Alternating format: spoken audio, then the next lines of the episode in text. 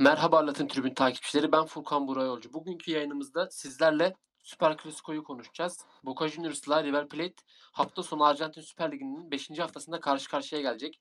Zaten bu derbinin ne anlama geldiğini artık az çok Türkiye'de herkes biliyor. Çünkü herkesin bu iki takım arasında bir tarafı var.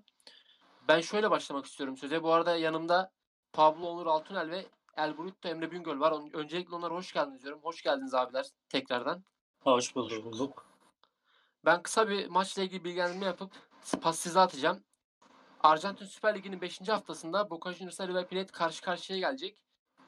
Boca Juniors lige gayet iyi başladı aslında. 4 maçta 3 galibiyet bir beraberlik aldılar ve gol yemeden 10 puanla liderler. Şu an ligde 4 maçta gol yemediler. Bu çok önemli bir veri bence. Ayrıca bu iki takım eğer Copa Libertadores'te çeyrek final geçerse yarı finalde birbirine rakip olacak. Yani yine 3-4 kez Süper Klasiko izleme şansımız olacak gibi gözüküyor.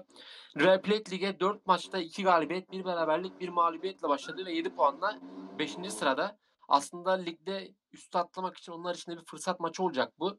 O yüzden onlar da bu maça önem veriyor. Zaten ev sahibi o taraftar baskısını hissettirecekler deplasman takımına. Boca Juniors yeni hoca ile birlikte çok kaliteli transfer yaptı. Eduardo Salvio geldi. Yan Hurtado geldi, Daniele De Rossi gibi isimler geldi ve hedefleri hem Libertadores hem de ligde üst seviyede kalmak. Ben burada pası Emre Bingöl'e atmak istiyorum. Kendisi zaten Arjantin'in sefiri gibi diyebiliriz. O bize daha detaylı bilgi verecektir. Emre abi söz sende. E, Valla istiyorsan e, şeyle başlayalım. Ev sahibi Plate ile başlayalım. E, Tabii. River, Ar, Ar, ilk hafta Argentinos'la karşılaştı. E, orada bayağı bir eksik kadroyla e, oynamışlar. İşte Prat da yoktu. Borre cezalıydı. E, Skoko daha dönmemişti. Sakatlığı vardı. E, orada bir ilk beraberlikle başladılar. E, Boca'da o ilk hafta Huracan'la 0-0 berabere kaldı. E, onun dışında da e, zaten az önce sen de belirttin. E, aldığı veyahut da yediği bir gol de yok. E, ligin lideri durumdalar şu anda. Ama ben bu durumun değişebileceğini düşünüyorum. Çünkü e, Arjantin Ligi biraz böyle e, proaktif bir lig. Hani e, değişime hazır. Geçen sene bunu Independiente'de yaşadık. Gördük yani şampiyon olmaları beklenirken bir anda devre arasından sonra e, tamamıyla e, çöküşe geçtiler e, Gigliotti'yi sattıktan sonra. E, buna benzer bir durum olur mu? E, yani eğer River e, Boca 60 kalırsa e, şampiyonluk e, bayağı bir kızışacaktır diye düşünüyorum ki vaziyette onu gösteriyor. Çok fazla takım girebileceğini düşünmüyorum ben ikisinin arasında bu sezon. Çünkü geçen sezon Racing'den eser yok diyebiliriz. E, çok kötü başladılar onlar. E, bu sezon böyle e, River Boca at başı gidecek gibi duruyor. E, derbiye gelecek olursak yani şimdi sonucu kestirmek çok zor. Klasik bir cümle belki ama e, gerçekten sonucu kestirmek çok zor. Her iki takımı da böyle teraziye koyduğumuzda e, Boca'nın hem performans olarak bu sezon üzerinden bahsedeyim hem de isim olarak kağıt üstünde River Plate'den bir adım oldu, önde olduğunu söylemek gerekiyor. Peki e, River Plate'i avantajlı kılan ne burada?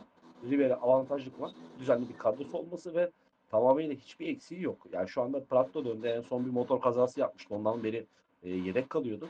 Motor kazasından sonra e, yavaş yavaş kıyıya düşmüştü. İşte e, Skokka döndü. E, yani e, çok e, problemleri kalmayan bir takım oldu. Yani e, problemleri çözmüş.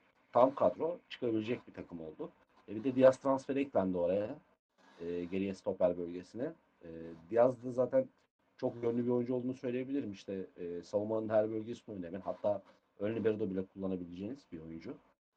E, geçen sezonun sonlarına doğru hatta bazı e, Libertadores'te olmak üzere Gajardo'nun üçlü savunmayla oynadığını e, bunu e, belirtebilirim. Belki de Diaz transferinden sonra bir sistem değişikliğine gidecek. Yıllardır e, 4-4-2 ile oynuyor e, Gajardo. Belki e, bu Diaz transferinden sonra bilmiyorum oynatır mı şeyde e, Boca maçında ama e, Pinola da döndü. Orada Pinola Kuarta birlikteliği vardı Pinola sakatlanmadan önce Cruzeiro maçında. E, o birliktelik biraz bozulunca açıkçası biraz böyle sarsılır gibi oldu ama Rojas da iyi toparladı orasını. E, şimdi elinde e, rotasyonu genişlemiş savunma bölgesinde e, iyi isimler oldu. E, forvet konusunda sıkıntıları kalmadı. İşte Prato döndü, Borre döndü, Skokko döndü. E, Matias Suarez var o bölgede ki Borre şu an zaten istim üstünde diyebiliriz. E, bakalım e, derbi neler getirecek ama e, çok sert bir maç olacağı benziyor. Ki az önce sen de söyledin yarı finalde de eşleşme ihtimalleri var. İkisi de rakiplerini ilk maçta e, River işte e, Porteño'yu kendisi aslında 2-0 e, Boca'da Quito'yu deplasmanda 3-1 ile geçti. Ki Boca turu geçti diyebiliriz artık. Önemli olan orada işte River'in ne yapabileceği deplasmanda. Çünkü Porteño biraz ters bir takım. Neler çıkarabileceği belli değil. Hala garanti gibi değil ama yani e, %50, %60 e, River turladı gibi duruyor. Ki ilk maçta da zaten iki tane penaltı ile almışlardı ama e, muazzam bir top oynamışlardı orada. Onu söyleyebilirim. Tamamdır. Abi Evet, burada ben Hı hı. son dinliyorum. sen söyle abi sonra ben Onur abiye geçeceğim. E, zaten e, son hafta artık e, şeye girmişler, derbi havasına girmişler. Bence akıllar şeydeydi. Yani derbideydi. Ya da Libertadores'teydi artık ne derseniz deyin. İşte e, Banfield karşısında Boca resmen ezildi diyebilirim. Kazandı ama e, onlar da Soldano'yu getirdiler. Bu arada az önce onu da eklemek gerekiyor. Geçen sezon işte Union'dan Olympiakos'a gitti devre arasında. Orada, orada istediği olmadı. E, geri döndü Arjantin'e. E, onun golüyle 1-0 kazandılar. River'de Tajeres karşısında 1-0 kaybetti ki Tajeres'e e, oyun olarak da çok ezildiler. E, yani belki de akıllar belki derbide belki de Libertadores'teydi. Ben bu Libertadores maçlarına da biraz rotasyonlu özellikle Boca'nın fazlaca rotasyon yapıp River'ın da kısmi rotasyon ile çıkabileceğini düşünüyorum. Ben şöyle ekleme yapayım. River Plate Tajeres'e 1-0 yenilmişti. O maçta Pinola kaptan çıktı ve kırmızı kart. Yani çift sarıdan kırmızı gördü. Muhtemelen hafta sonu oynamayacak. O yüzden Paulo Diaz'ın yeri biraz daha garanti olduğu gibi. Onur abi senin maç hakkında görüşlerin nelerdir? İki hocanın sistemini az çok bilen birisin. Sen bu maçtan biz ne beklemeliyiz? Bizi ne bekliyor daha doğrusu? Öyle sorayım ben sana. Şimdi şuradan başla. E, Libertadores'te 3-0'ın rövanşında kendisi adına şu an biz yayını çekerken oynuyor. Onun bir kadrosuna baktım da e, podcast'i yayınladığımızda da sonuç belli olacak. %90 zaten turu atlamış olacak. E, çok fazla rotasyon yapmamış hafta sonu derbi olmasına rağmen. De, Tevez, Abila, Salvio, McAllister hücumda bunlar var. E, hani De Rossi yedek, Dado Villa, Soldano bunlar yedekteler. Ama Boca'nın hücum e, silahlarının sayısı çok fazla olduğu için hani kendi aralarında zaten sürekli bir rotasyon halinde oynuyorlar ligde de. Hani şu kadroya baktığım zaman hani hafta sonunu düşünerek rotasyona gitmiş diyemem. Ama ben zaten derbiyi şöyle görüyorum. E, henüz ligin 5. haftası olduğu için ve e, hemen üzerine çok büyük bir ihtimalle Copa Libertadores'te yarı finalde bu iki takım karşılaşacağı için sanki hani Libertadores'teki o gergin iki maçın öncesinde liginde başlarında biraz e, aradan çıksın derbisi gibi bir maç olacak gibi hissediyorum. E, daha dengeli, belki biraz daha yumuşak, e, belki biraz daha ağır tempolu bir maç geçeceğini düşünüyorum. E, sistemlere baktığımız zaman geçen sene River e, finalde Libertadores'te Boca'yı e, geçip kupayı almıştı. Orada biz yayınlarda hep diyorduk ki işte Boca'nın sistemi oturmamış, hocası hocasını beğenmiyorduk, River'i avantajlı buluyorduk. Boca geçen seneye göre bu konuda bence gelişti. Hem transferler hem de hocasının değişimiyle e, daha bence sistemli, daha dağıttığını bilen bir takım geçen seneki haline göre.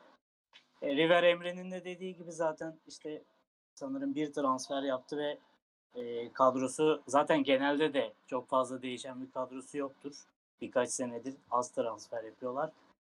Belli sistemle oynuyorlar. E, ne yaptığını biliyorlar. Deplasman oyununu iyi oynuyorlar. Derbilerde iyi oynuyorlar. Eleme maçlarında iyi oynuyorlar. E, oyunu tutabileceğini düşünüyorum. Birbirini tanıyan bir ekip. Hocası ne istediğini biliyor. Boca'nın e, maç maç değişken performansları var. Bu maçta da ben Boca'dan biraz e, maç içinde de e, bölüm bölüm bir iyi bir kötü performanslar izleyeceğimizi düşünüyorum. E, ama bir puan bile olsa bence River oradan istediğini alabilir. Bana öyle geliyor. Yani iç sahada oynuyor River. E, bence de Ee, beraberlik üzmez iki takımı da diye düşünüyorum ben. Üzmez. O hani ağır tempo geçer, aradan geçsin maçı derken hani biraz sonucu düşünerek söyledim. Hani bir puan iki takımı da üzmez. E, Boca'nın da deplasmanda e, çok böyle hükmedebileceğini düşünmüyorum. Oturmuş bir takım olmadığı için. River istediğini alacak gibi geliyor bana. O dizilim konusunda da üçlüye döneceğini pek tahmin etmiyorum ama e, hani o 4-2-2-2 mi denir artık River'in dizilimi Ya tartışılıyor biraz. 4-2-2-2, 4-1-3-2 gibi oynuyorlar genelde. çok, çok evet kanat oyuncusu olmayan bir 4-4-2 diyebiliriz neyse ismi. E, o dizilimden bence devam edecektir. En azından bu hafta sonu. Tabii onların da E, bugün Boca'nın maçı var. Yarın da onların maçı var. Deplasmandan dönecekler. Paraguay çok uzak olmamasına rağmen e, bir Paraguay deplasmanındalar şu anda. E, o etkiler mi onu da tabii tartışabiliriz ayrıca. Ya ben şöyle ekleme yapayım abi. Sana Boca Juniors evinde oynayacak ve bir nevi formalite maçı yani maçı rahatça götürecek. Cerro Porteño River Plate'i zorlayabilecek bir ekip. Hani ister istemez bir yorgunluk olacak orada. Ve şunları düşünüyorum ben hani size de sormak istiyorum ayrıca. Hani Boca Copa Libertadores ikinci turundan beri 3 maçtır gol yemiyor. Ligde 4 maçtır gol yemiyor. Toplamda 7 maçtır gol yemiyorlar. Böyle bir istatistik var. Hem içeride hem dışarıda ya bir şekilde savunmayı öğrendiler. Çünkü geçen sene Hı savunamıyorlardı. Deplasmanda çok kötü. Bir anda dökülüyordu yani. Ve şunu da eklemek istiyorum. Ayrıyeten bu sefer daha net isimleri var elinde. Hani skoru değiştirebilecek ciddi sayıda 5-6 tane isim var. Ve River Plate'den kalite olarak sanki bir tık daha öndeler gibi. Ve Alfaro'nun da biraz daha kurt bir hoca olmasından dolayı ben sanki Boca'nın bu deplasmanında biraz önde olduğunu düşünüyorum. Bilmiyorum. Hani maç atmosferini falan geride bırakarak sadece saha için düşünerek konuşuyorum. Boca Juniors sanki bir adım önde gibi geliyor bana. Ben burada Emre abiye de sormak istiyorum. Yani katılır mı ya da eklemek istediği bir şey var mı bu konu hakkında? Katılıyorum. Ee, aynı zamanda da bir şey merak ediyordum. Şimdi açtım baktım ben de. Ee, stoper tandemini merak ettim ben bu. Ee, bugün de biraz böyle bakmıştım. Acaba kim oynar işte. Ee, bunun provasını yapar mı? Şimdi orada bir Lisandro Lopez var. Ee, bir Junior Alonso var. Iskerdos var. Ee, bu ikiliden hangisi çıkacaktı? Ee, Banfield maçında sanıyorum Lisandro Lopez yedekti.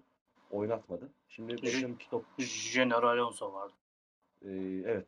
Ee, Kito maçının kadrosuna bakıyorum. Ee, Lopez'le Iskerdos çıkıyor. Şimdi burada Veigant sağ bek oynatmış. Şimdi Buffarini'yi biraz dinlendiriyor diyebiliriz burada. Ee, belki ufak çaplı bir rotasyona gitmiş. Ama savunma merkezi çok önemli. Ki bence e, Andrada transferi de olmadığı gibi istedikleri kaleciyi de bulamadılar bence. Yani o konuda hala biraz e, şüpheler var. E, işte Diaz almışlardı Huracan'dan. Bir de Rofo var onlarda bekliyor. Sanırım o da 19 yaş altı milli takım kalecisi. Manuel Rofo. E, ama istediği kaleciyi bulamadılar. E, bence o ar- arkadaki ikili, kaleciyi de katan ikili bence e, maçın kaderini belirleyecek isimlerden bir olabilir. Çünkü e, şu Libertadores finalinde, 2018 finalinde Boca'nın sahasında oynanan maçta e, Iskerdos biraz e, Prato karşısında zor durumlar yaşamıştı. E, bir de kendi kalesinde de golü vardı. Belki psikolojik olarak etkilenebilir mi bilmiyorum. Üzerinden çok vakit geçti. Kasım ayında oynanmıştı maç ama e, yani derbilerin atmosferi biraz böyle farklı olur. Belki psikolojik olarak üzerine bir baskı hissedebilir diye düşünüyorum ki maç El, Monumental'de yani deplasmanda oynanıyor. Yani bu açıdan e, Boca'nın savunma merkezi önemli. E, şimdi sen az önce Pinola'yı hatırlattın. Furkan kırmızı kart gördüğünü söyledin. E, Pinola zaten aşağı yukarı 5 haftadır yoktu. E, orada bence e, Rojas Cuarta olacaktır ki Cuarta'yı biraz daha yavaş yavaş öne çıkartmaya başladılar. Muhtemelen o da bu sezon sonu. E, bu performansa devam ederse Avrupa kapısı açık gibi duruyor ona da. E, hem de iyi yüksek meblağlar yani 17, 18, 20'lerden bahsedebiliriz sanıyorum serbest, serbest kalma bedeli de 25 milyon euro civarı falan olması lazım. Bu yaz döneminde de Celta Vigo ona bir e, teklif yapmıştı ama reddedildi. E, asıl önemli nokta şunları söyleyebiliriz. E, eğer gerçekleşirse ki çok kısa süre kaldı. 2 Eylül'de bitiyor orada transfer. Şöyle bir haber okumuştum e, Arjantin basında. Eğer ki Libertadores'ten elenirse River Plate Pratto'yu elenirdi. Eğer yarın da elenirse işte 2 Eylül'de aşağı yukarı 3 gün falan kalıyor. Yarın ayın 29 olduğunu hesap edersek işte saat farkında koyarsak araya 4 gün falan kalıyor. Acaba Pratto'ya bir teklif gelirse Brezilya'dan ki eşinin gitmeye istekli olduğunu biliyoruz oraya. Biraz da ekonomik kriz var, kriz var Arjantin'de Ben burada bir ekleme yapayım abi. Yaklaşık bir ay önce Prato Flamengo haberleri baya baya kıtada çıkmıştı. Ama işte River Plate tarafını biraz dindirdi. Kalacak gibisinden açıklamalar yapıldı. Tekrardan alevlenebilir o dediğine ek olarak. Ee, evet, yani e, öyle bir şey var yani hala bir olasılık var. Ama işte maç yarın oynayacak. 29'u desek e, ay 31 çekiyor. 3 4 günlük bir süreç var. Elenirse River Plate bir mucize olup elenirse 2-0'dan elenirse belki 1-2 gün içerisinde Pratto'yu çıkartıp derbiye Pratto'suz da çıkabilirler. Önemli bir güç. Aslında böyle ilk transfer edildiğinde biraz da böyle e, benim açımdan tepki çeken bir transfer olmuştu ama sonrasında doğru tercih olduğunu görmüştük. Çünkü e, 10 milyona yakın bir para ödendi kendisine. Biraz daha fazlası da söyleyebilirim. Ee, o beklentileri karşıladı açıkçası. E, çünkü oyundan ne istediğine bağlıydı. E, Gallardo ondan ne istediğini net bir şekilde aldı. E, yani çok fazla skor katkısı almasa da hani e, böyle 15'li 16'lı gol rakamlarına çıkmasa da oyun içindeki işte e, farklıyla ki bunu zaman zaman böyle kanat forvet olarak da kullandık. Enteresandır. Prato biraz ağır vücutlu bir oyuncu. E, yani orada da oynayabildiğini gösterdi. Gajardo'nun burada esnek olması aslında biraz daha maçı daha zorlaştırıyor. Biraz daha basit düz bir hoca olmuş olsa e, net bir favoriyi söyleyebiliriz. E, zaten Huracan'dan Alfaro'da Boca'dan gelince, Boca'ya gelince Huracan dibe vurdu. Neredeyse son 16 maçta e, neredeyse 2 ya da 3 galibiyetleri var. En son e, öyle biliyordum baktığımda. Kolay kazanan bir takım olmadı. Çok kolay kaybediyorlar. Beraberliği işte ucu ucuna kurtaran bir takım oldu. Yani Huracan çöktü onu. Puan ortalaması iyi olmasa belki de küme düşecek en büyük adaylardan bir tanesi olabilir ki o puan ortalamasında bu sene onlar biraz daha aşağı çekecekler diye düşünüyorum. Valla çok net ve güzel bir maç olacak. Ee, işte geçen sene ikizlerden, Çelottolar e, bunu görememiştik. Çünkü tek bir oyun planı vardı. Az önce de Onur da söyledi onu. Pavon üzerinden oynanan bir oyun vardı. Aslında e, çok fazla oyuncusu vardı oyun planı yapabileceği üzerinde. Oyunu çeşitlendirebileceği çok fazla oyuncu vardı. Ama onu tercih etmedi. Pavon'la gitti ki yanına da getirdi en sonunda Galaxy'yi getirdi onu da. Ee, böyle bir durum oluştu ama işte dediğim gibi Alfaro'nun olması biraz daha maçı ortada tutuyor. Yani %50 %50. Eğer Alfaro olmasaydı River Plate'in daha az ağır basacağını düşünürdüm yani söyleyebilirdim burada. Ben arada bir- şöyle devam et abi. Sana sözü vermeden bir e, Skokko sakatlıktan döndü demiştik. Bu arada Orre'nin formatında e, hatır sayılır yükseliş var. Milli takıma da çağrılmış sanırım. Kolombiya milli takımına. E, bu Pratto'nun hani satılma ihtimaline karşı ben pek ihtimal vermiyorum şu süreçte ama e, River'in maddi problemleri de vardı. 5-16 milyonluk açığını kapatmak için satış yapmak istiyordu. Ama hani bu Pratto ile olur mu bilmiyorum ama olursa Borre'nin performansı e, bence daha da artarak devam edebilir. E, sözü sana bırakabilirim senin de yorumlarını. Ya Evet, ben de hani eski maçlarda hep hani River Plate, Boca Juniors dediğimizde genelde insanımızın aklında olan şey kavga, gürültü, işte havada uçan bira şişeleri gibi olağanüstü olayları düşünüyorum ama ben bu kez bunlardan ziyade saha için çok daha etkili olacağını düşünüyorum. Yani kalite kokan bir maç izleyeceğimizi düşünüyorum. Çünkü geçen sene de ikizlerin sayesinde yani ikizlerin yüzünden diyeyim daha doğrusu kaliteli maçlar izleyememiştik. River Plate'in hükmettiği iki tarafta da hem içeriden dışarıda istediği şekilde götürdüğü bir Süper Klasiko vardı. Ama bu kez Alfaro biraz daha dirençli ve o merkez ve savunma hattını çok iyi kurgulamışa benziyor. Ki ben Izquierdos'un açığını Lisandro Lopez'in kapattığını düşünüyorum. Lisandro Lopez yine uzun ve hava toplarında iyi bir isim. Hani Prat'ta oynarsa bence ona bir çözüm olabilir. Santos Borra'ya gelmek istiyorum. Aslında ben çok da böyle beğendiğim bir isim değildi ancak işte doğru sistemde bazı oyuncular ne kadar düz olsa da sisteme oturunca acayip şekilde gelebiliyor. Santos Borra da bunların en iyi örneği olabilir bence. Çünkü burada Avrupa'ya araya gitti. gireyim ki E, tabii durumda Borde'nin nasıl geldiğini biliyoruz. Atletico Madrid'de forma şansı bulamayan, Villarreal'de forma şansı bulamayan hatta e, sanıyorum bir de sakatken transfer edildi. E, bize sakatlığı varken hafızam beni yanıltmıyorsa sakatlığı varken transfer edildi. E, böyle bir soru işareti bir transferdi. İşte burada e, hoca katkısı e, oyuna katkısı olarak e, nasıl öne çıktığını burada daha net bir şekilde görebiliyoruz. Ki zaten şu an vazgeçilmez isimlerden biri oldu ki Matias Suarez'le olsun, Pratto ile olsun bence belli bir seviyede oynuyorlar. Bu River'in avantajı olabilir. Ben şunu da sormak istiyorum size. Bu maç özelinde iki oyuncu soracağım. Her takımdan birer oyuncu sormak istiyorum.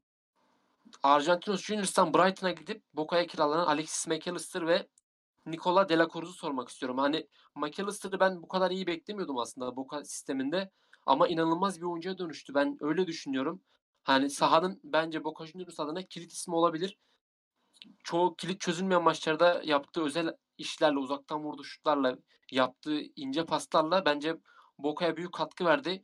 Nicola De sakatlık yaşadı. Bazı sorunları vardı. Onları atlattı. Ya şu an kanatta inanılmaz bir seviyeye geldi o da. Ben bu iki oyuncu hakkında sizin yorumunuzu bekliyorum ve bu isimler bu maça nasıl etki eder ya da maça etki etmesini beklediğiniz, direkt etki verecek dediğiniz isimler var mı?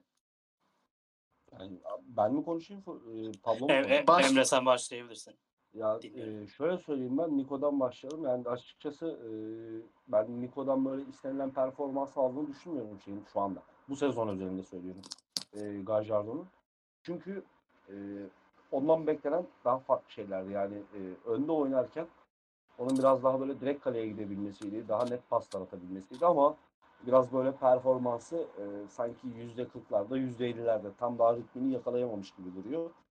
E, ki oyundan çıkartırken de e, onu e, birkaç defa oyundan aldı zaten. E, şimdi orada e, biraz daha böyle e, bu maç özelinde konuşalım. Boka maçı özelinde. E, tabii ki e, oyuncuların ekstra performansları olacaktır. ek- ekstra motivasyonları olacaktır ama az önce de işte sorunları olduğunu söylemiştim. İşte Paraguay'da bir problem yaşamış. Polis tarafından gözaltına alınmış e. E, sebebi de zaten işte 3 yıl önce U20 e, Libertadores'te Sao Paulo'da oynanırken polise bir saldırı hareketinde bulunmuş. O sebepten dolayı e, Paraguay deplasmana gittiklerinde gözaltına alınmış. Şimdi biraz oyuncu psikolojik olarak da böyle biraz yıpranmış gibidir ama e, maça da daha 3 gün var. Bugün Perşembe olduğunu sayarsak 3 gün var maça. Yani Cruz'u orada oynatır mı? E, çok emin değilim. E, Cruz'u oynatırsa ben Pratto'nun yedek kalabileceğini, e, Suarez, e, Borre başlayabileceğini düşünüyorum. Öz- özelinde de başlayacak olursak, söyleyecek olursak e, evet e, geçen sene Argentinos'ta çok iyiydi. Ki oyuncunun Avrupa neden yapamadıklarını soracaklardır dinleyenler muhtemelen. Oyuncu çalışma izni konusunda sıkıntıları var. Çalışma iznini alamıyor. Ki e, bir süre daha alamayabilir. E, milli takım barajı diye bir şey var şeyde İngiltere'de. Yani onu yakalamazsa eğer ki e, muhtemelen de e, Brighton bunu sürekli kiralayacaktır ve belli bir saatten sonra da satışa çıkaracaktır diye düşünüyorum. Biraz da Brighton durumuyla alakalı bir durum. E, Brighton eğer ligde kalamazsa, düşerse Premier Lig'den e, bunu satabileceklerini düşünüyorum. E, takip edilmesi gereken aslında biraz daha böyle fırsat transferi gibi bir şey olabilir e, diğer ülkeler için. Ama iyi takip edilmesi gereken, iletişimin iyi kurulması gereken bir oyuncu. Saha içi özelinde zaten yani oyun iki yönünde oynayabilen, yani sertlikten kaçmayan bir oyuncu. Yani serbest uçları kullanabilen, işte oyunu da yönlendirebilen bir oyuncu. Burada Zarate ile beraber oynadıklarında Zarate'ye çok fazla yardımcı olan bir oyuncu. İşte Zarate'yi zaman zaman böyle sahte 9 gibi görüyoruz oynadığında. E, a- aslında Zarate'nin de işini kolaylaştıran, işte Vijan'ın da işini kolaylaştıran bir oyuncu McAllister. Yanında muhtemelen De Rossi oynayacaktır diye düşünüyorum ki oradan Nandez gitti. Benedetto'yu gönderdiler. Nandez'in yokluğu bayağı hissedilir derecede olacaktır diye düşünüyorum. Şu anda belki daha yakın zamanda hissetmediler ama Nandez'in yokluğu hissedilecektir. E, çünkü e, yani o da oyunun iki yönünü oynayabilen ve gerçekten de böyle e, fizik olarak baktığında küçük boylu, kısa boylu bir oyuncuydu. E, bunu zaman zaman Nandez'i kanatta da kullanabiliyordu. Ve çok yönlü bir oyuncuydu. E, Onun yokluğunda hissedeceklerdir diye düşünüyorum. E, McAllister'le biraz onu kapatmaya çalışacaklar. Ama ne kadar başarılı olurlar bilmiyorum.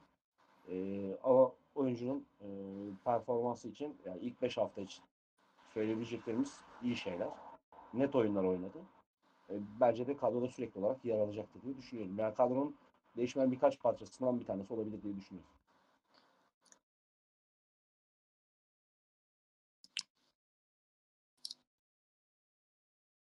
Evet Onur abi sendeyiz.